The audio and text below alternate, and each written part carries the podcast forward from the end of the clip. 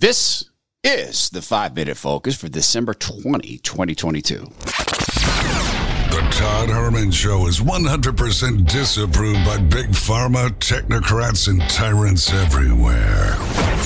Now, from the high mountains of free America, here's the Emerald City Exile, Todd Herman.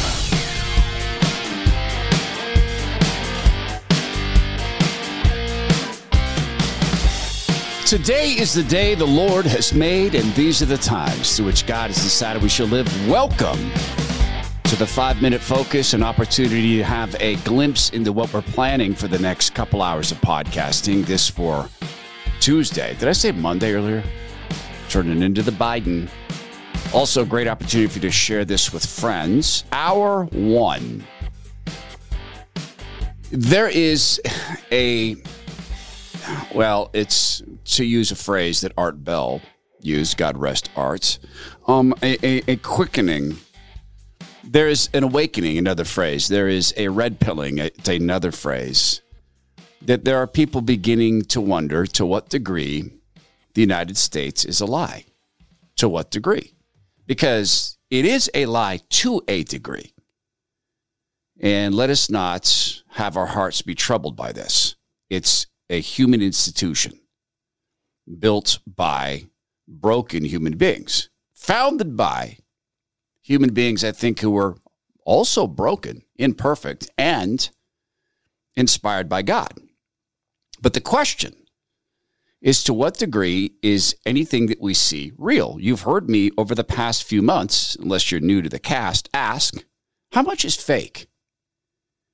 And the reason I bring that up is because despite one hundred percent of the data, all of it, proving that these injections don't work, in fact, are harmful and all too often deadly, the government of the United States of America, or is it the United States of Pfizer, continues to lie. Um, but so far nationally, in our analysis of the data, Uh, death numbers are just beginning to rise.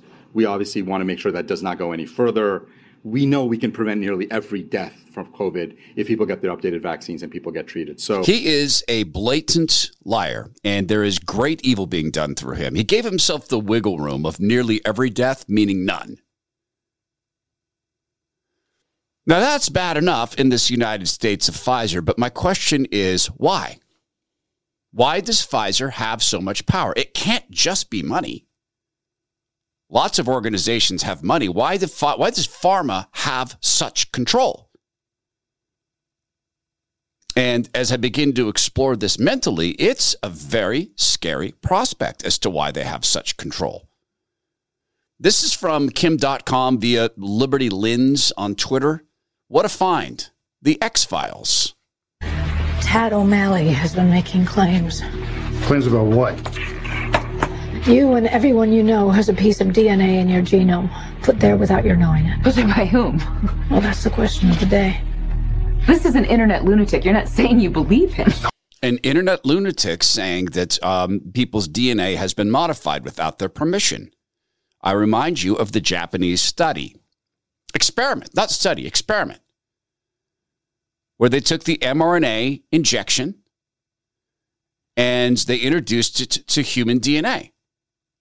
And they observed as the injection caused a reverse transcription of itself into human D N A. Why does Pfizer have so much power in this United States of Pfizer?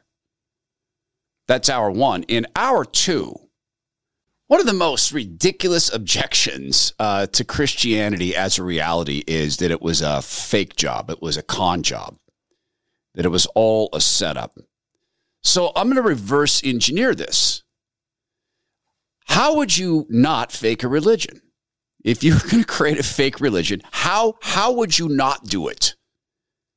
If you didn't want it to succeed, in other words, what would you do if you were doing a bad job at faking a religion? Why is Christianity a match for that if it was going to be a really, really bad job?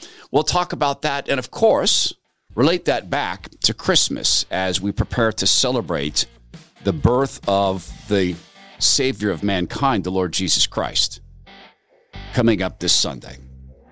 That is the five-minute focus. Please do share it with friends, and please do make sure, make sure that you spend gobs more time with the Lord than you do this podcast. And if you need to jettison the podcast to do that, please do.